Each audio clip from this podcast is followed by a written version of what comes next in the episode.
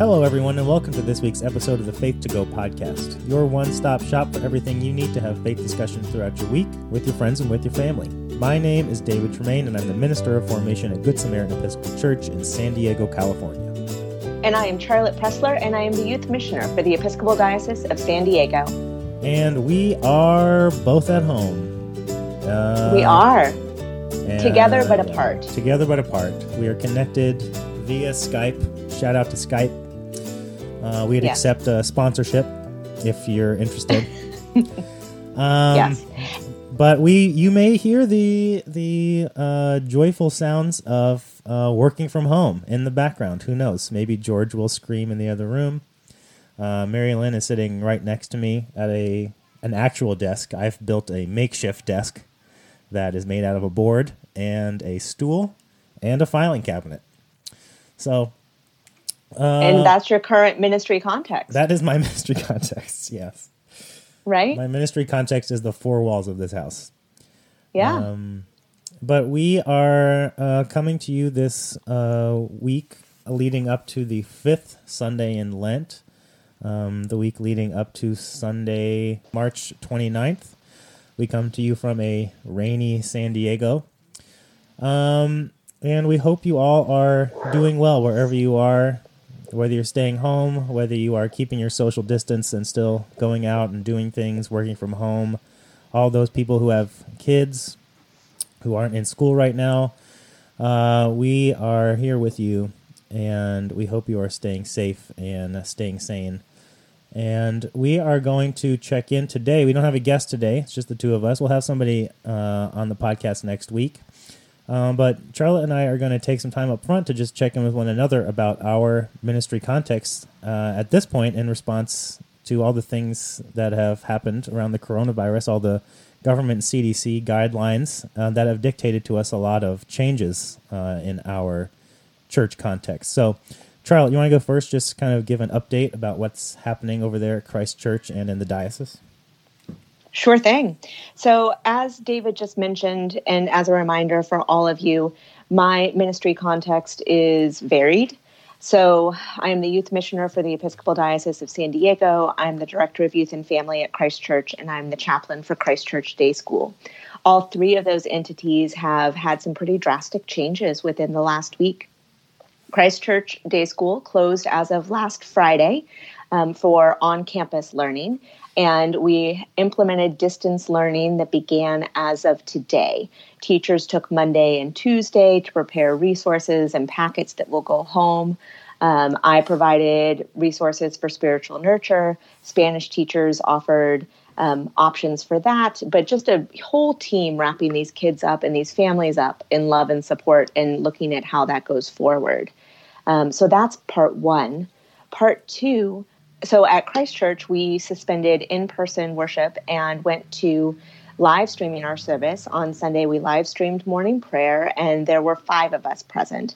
And we made sure to be in varied locations and keep distance from each other while conveying the consistency and the love and the comfort that being church really means to all of us. And that was wonderful on Sunday, albeit hard. And then we realized on Tuesday that that would have to change again with the new guidelines that came from the CDC and the call for people who are 65 and over to stay at home. Um, that means that the majority of our staff is going to be working remotely. And blessedly, I am afforded the opportunity to continue to be with the Christ Church family and offer live streamed services and resources.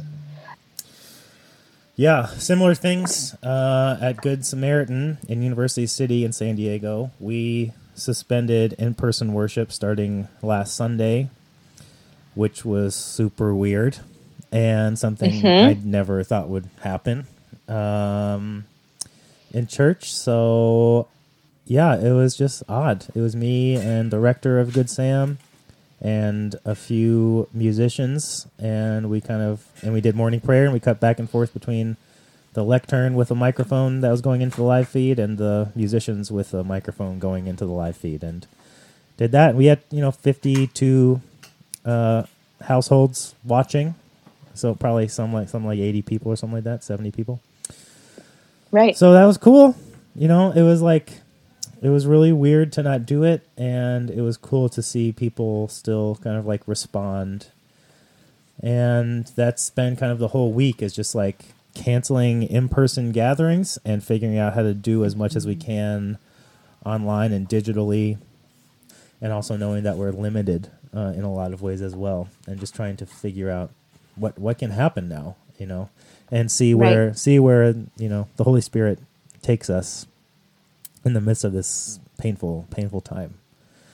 Okay, so um, uh, you always we ask a guest uh, where they saw God in this last week, and so I'm interested to know, Charlotte, where have you seen God moving uh, in the midst of these challenging challenging times. I would say everywhere. Um, and I bet you that you would too, just because it has been so obvious to me the number of times that I've run into God in the upheaval that we're all experiencing. But the one that I want to name was a gift that I had yesterday morning, which because it was St. Patrick's Day and I knew that a lot of schools hadn't gotten information out to families yet with resources for learning at home and that kids start to go stir crazy after having too much time on their own to do things. I scheduled a Zoom call for the kids of Christ Church, and we learned all about the real St. Patrick, and we played fact or fiction, um, and we did a whole bunch of really fun things that were associated with that.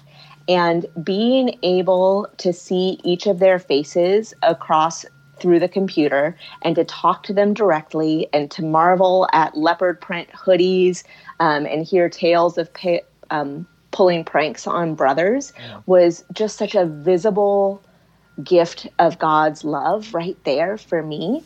And the absolute biggest highlight of it all was when we were getting ready to sign off at the end, and I was telling them when we would meet up again one of the little girls from one family shouted to another child from a different family, Bye, I'm so happy you were here. I'll see you soon. Yeah.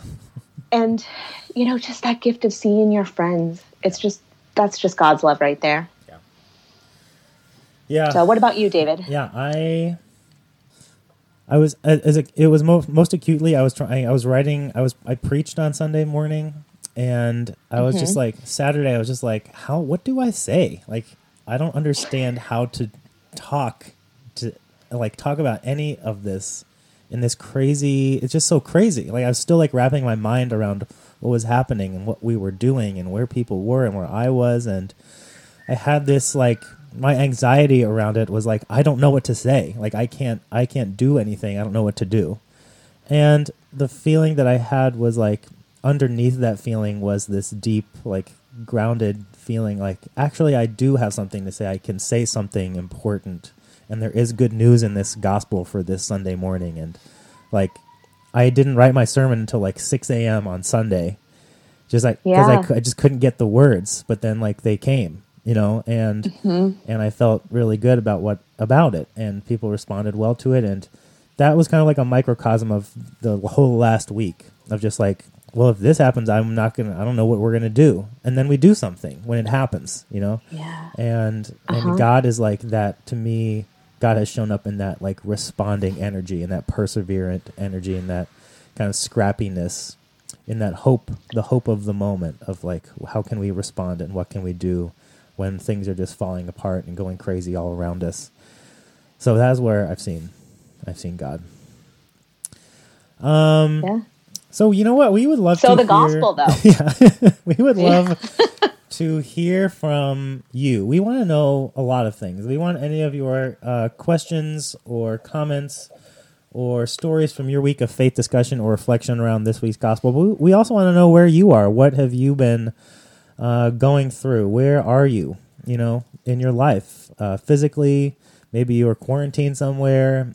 Uh, maybe you're just having a challenging time. We want to know what has been how everything has been affecting you and how you've responded. How has god been moving in that challenging and painful and suffering time? Uh, and and like what are the ways that you are adapting? We want to know all these things. So you can email us, uh, faith2go at edsd.org. You can also contact us through the website where you can also find all of those Faith to Go resources every week. They're posted on the website. They are for you to use at home with your families in this time, especially when maybe you can't go to church to do Sunday school. You can do Sunday school at home every day of the week, a little bit at a time. And that's what those resources mm-hmm. are for. That's all at www.myfaithtogo.org. You can also always contact us through that website. You can subscribe, you can become a member, comment on all those posts and things like that. And then you can uh, contact us and follow us on Instagram at Faith to Go uh, and uh, direct message us there. So now we are going to move to the gospel for this week, which is from the Gospel of John again. We're in a nice Lenten string of John's gospel readings. Um, this is for the Sunday, uh, the fifth Sunday in Lent, uh, the Sunday of leading, the week leading up to Sunday, March 29th and the gospel, which Char- Charlotte will read and then we'll discuss, is John 11, 1 through 45. I'm ready. I've got this. Woo. John chapter 11, verses 1 through 45. Now a certain man was ill, Lazarus of Bethany, the village of Mary and her sister Martha. Mary was the one who anointed the Lord with perfume and wiped his feet with her hair. Her brother Lazarus was ill. So the sisters sent a message to Jesus Lord, he whom you love is ill. But when Jesus heard it, he said, This illness does not lead to death. Rather, it is for God's glory, so that the Son of God may be glorified through it. Accordingly, though Jesus loved Martha and, his, and her sister and Lazarus, after having heard that Lazarus was ill, he stayed two days longer in the place where he was. Then after this, he said to the disciples, Let us go to Judea again. The disciples said to him, Rabbi, the Jews were just now trying to stone you, and you are going there again? Jesus answered, Are there not twelve hours of daylight? Those who walk during the day do not stumble, because they see the light of this world. But those who walk at night stumble, because the light is not in them. After saying this, he told them, Our friend Lazarus has fallen asleep, but I am going there to awaken him. The disciples said to him, Lord, if he has fallen asleep, he will be all right. Jesus, however, had been speaking about his death, but they thought that he was referring merely to sleep. Then Jesus told them plainly, Lazarus is dead. For your sake, I am glad I was not there, so that you may believe but let us go to him. Thomas, who was called the twin, said to his fellow disciples, Let us also go, that we may die with him. When Jesus arrived, he found that Lazarus had already been in the tomb four days. Now Bethany was near Jerusalem, some two miles away, and many of the Jews had come to Martha and Mary to console them about their brother. When Martha heard that Jesus was coming, she went and met him while Mary stayed home. Martha said to Jesus, Lord, if you had been here, my brother would not have died. But even now I know that God will give you whatever you ask of him. Jesus said to her, Your brother will rise again. Martha said to him, I know that he will rise again in the resurrection on the last day. Jesus said to her, I am the resurrection and the life. Those who believe in me, even though they die, will live, and everyone who lives and believes in me will never die. Do you believe this? She said to him, Yes, Lord, I believe that you are the Messiah, the Son of God, the one coming into the world. When she had said this, she went back and called her sister Mary and told her privately, The teacher is here and is calling for you. And when she heard it, she got up quickly and went to him. Now Jesus had not yet come to the village, but was still at the place where Martha had met him. The Jews who were with her in the house, consoling her, saw Mary get up quickly and go out. They followed her because they thought that she was going to the tomb to weep there.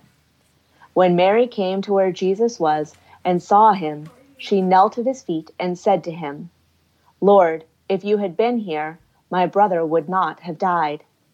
When Jesus saw her weeping, and the Jews who came with her also weeping, he was greatly disturbed in spirit and deeply moved. He said, Where have you laid him? They said to him, Lord, Come and see. Jesus began to weep.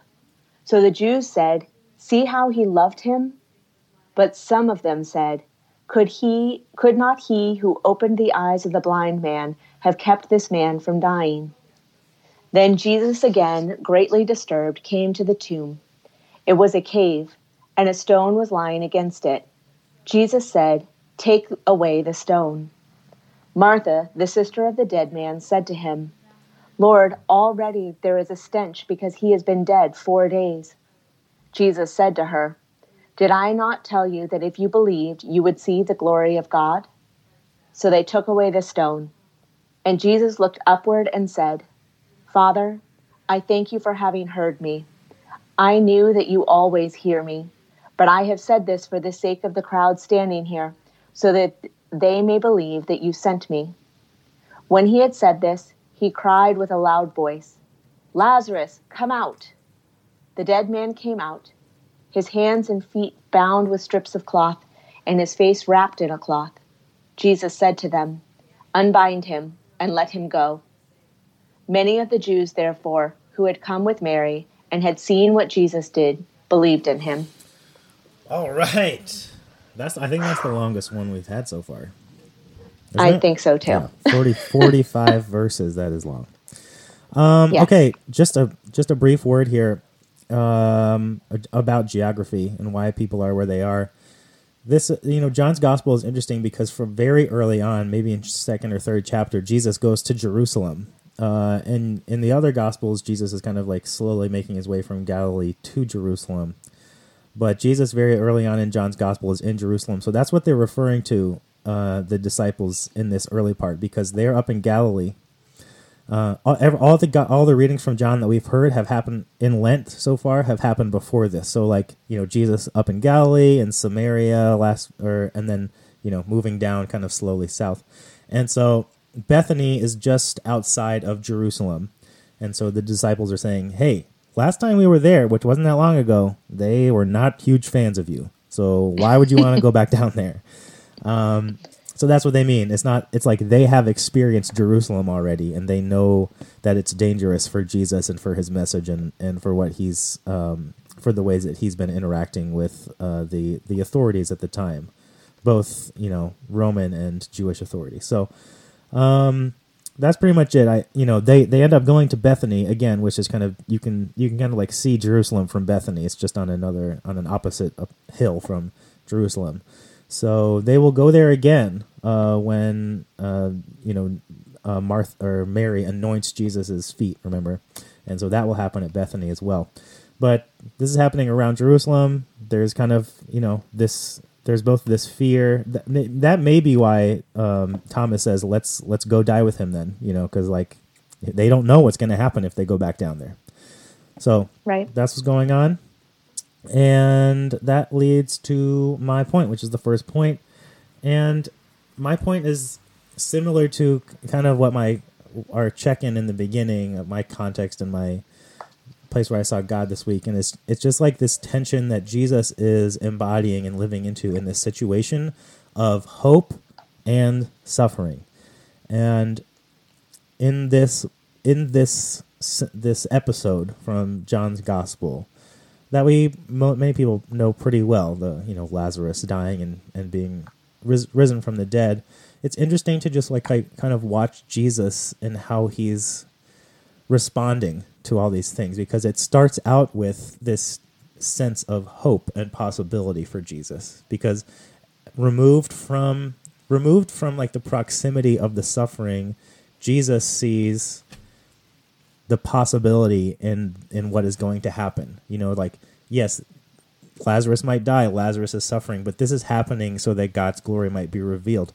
Just like uh, last week when we saw the healing of the blind man Jesus said the same thing and so Jesus says, you know, this uh, he's to he will be like resurrected like a great thing will happen. This suffering will lead to like people believing and and a new sense of hope and possibility. And then they make their way to the source of the suffering. They like he makes his way to the proximity of the people involved, of the people that loved this person, of the people that are suffering with him the people that are grieving that this person has died. And when he comes into contact with Mary and Martha, he feels that suffering, you know. It's not that he loses the sense of hope, but now that sense of hope is kind of combined with this deep suffering that he's feeling in compassion with the people, in compassion with them, not only like for them, but for himself, because he Lazarus was his friend as well, it sounds like. So I'm just mindful of this tension. This is something that I have been that I've been feeling as well, especially when I was putting that sermon together on Sunday. Mm-hmm. Um, was like, what it? Th- I have this deep sense that there is a there is a hope and a possibility and a possibility of like newness in the midst of this suffering, and yet people are dying. You know, like that doesn't it doesn't make it so that's not true. People are dying. People are sick. People are in pain. People are losing their jobs. People are making impossible decisions, you know, right now. Trying to like figure out just in the midst of so much uncertainty that there is both this sense of yes, we are responding, like communities are coming together, there is a solidarity, uh, a, a collaborative energy that God is moving in the in this thing, and yet it is real. Like the suffering is real. It is not.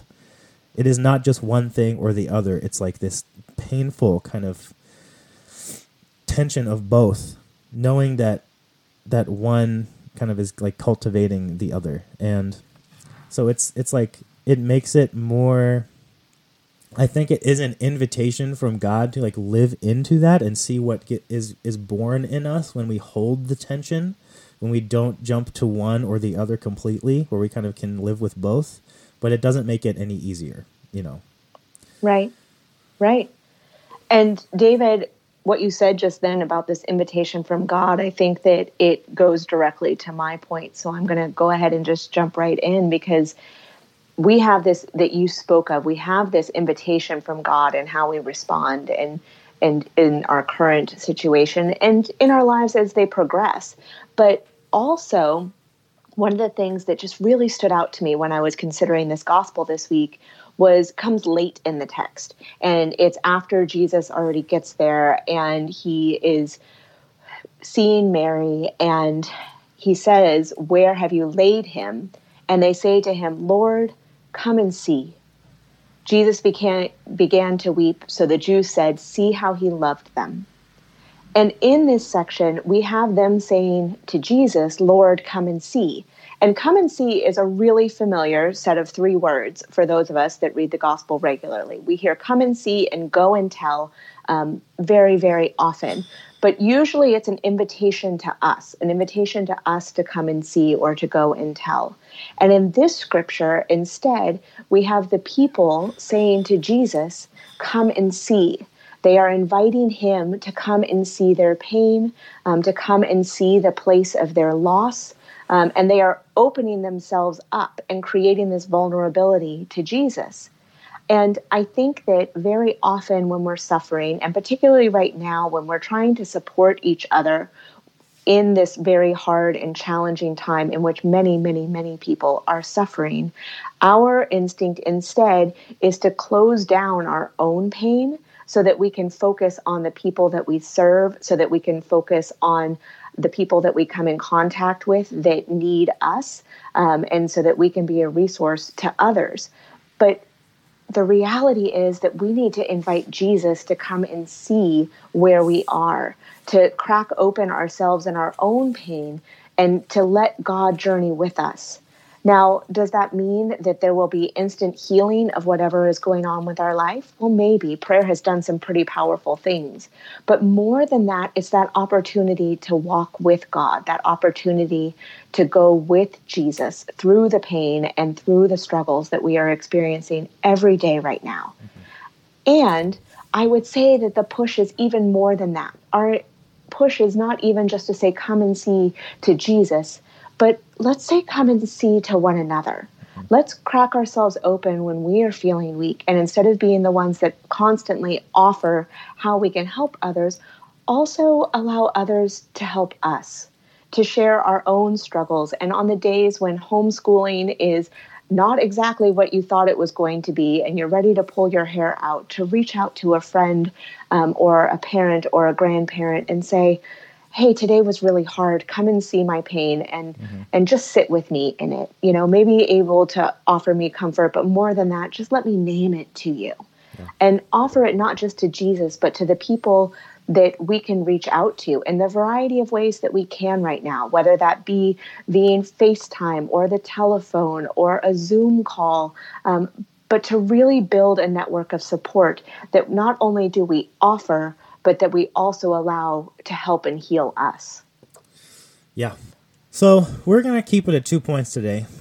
Uh, point number one was mine, and it was about that tension that Jesus is showing us today, and that I think a lot of us are feeling uh, about that tension of hope and pain, the hope and suffering of this moment in our history, of this moment as a community, as a people.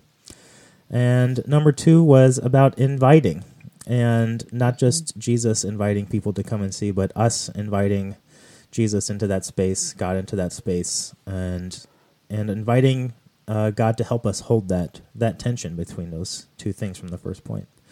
So uh, we invite you to go check out the website, check out all those Faith to Go resources, www.myfaith2go.org. There are resources for uh, young children, uh, 5 to 10 year olds, 11 to 18 year olds, under 4 year olds. We've got stuff for everybody there. We want to hear from you. You can contact us through that website. You can contact us uh, via email, faith2go at edsd.org, and you can contact us through Instagram and also follow us there at faith2go. We will be back next week for Lent 6. And until then, we say goodbye. Goodbye, everyone. Goodbye, everybody.